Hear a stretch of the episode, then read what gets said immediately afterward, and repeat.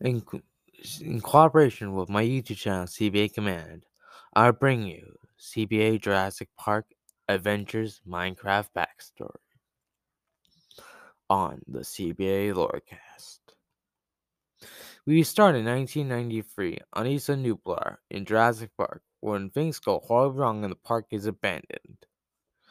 But the real story begins six years after, when C B A learns that Isla Nublar brought back dinosaurs from the dead and had abandoned the park. So we sent scouts into the island, and the scouts reported that the island, Isla Nublar, was under no human control but highly dangerous. So, and oh, and Isla Nublar got a lot bigger. So I recalled the scouts and ten brigade command to the C B A to my brother.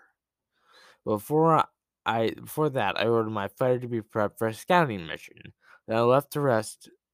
Left the rest. Then I left after I told the rest of the Admiralty that I should be back in fifty days, and to contact me if they need anything. If anything needs my attention, the flight there was mostly was mostly uneventful. But on final approach, a channel was detected by my A I, Cortana, and then I treated my fighter, disabling my engines and shields. My fighter was spinning uncontrollably, so I grabbed my A I core and sent an S O S, and I ejected. Ejected. I don't remember what happened after that. Grutanos was hit by a smaller piece of debris and knocked me un- that knocked me unconscious. I don't know where my C B A experiment. I didn't know that my C B A experimental arm was back on the battlecruiser.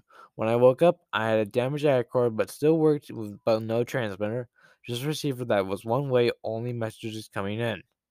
So we can find her transmitter. We, so we need to find her transmitter. We also need to kill a Tyrannosaurus Rex. Then we can reclaim the park. Coming soon to C B A Command on YouTube.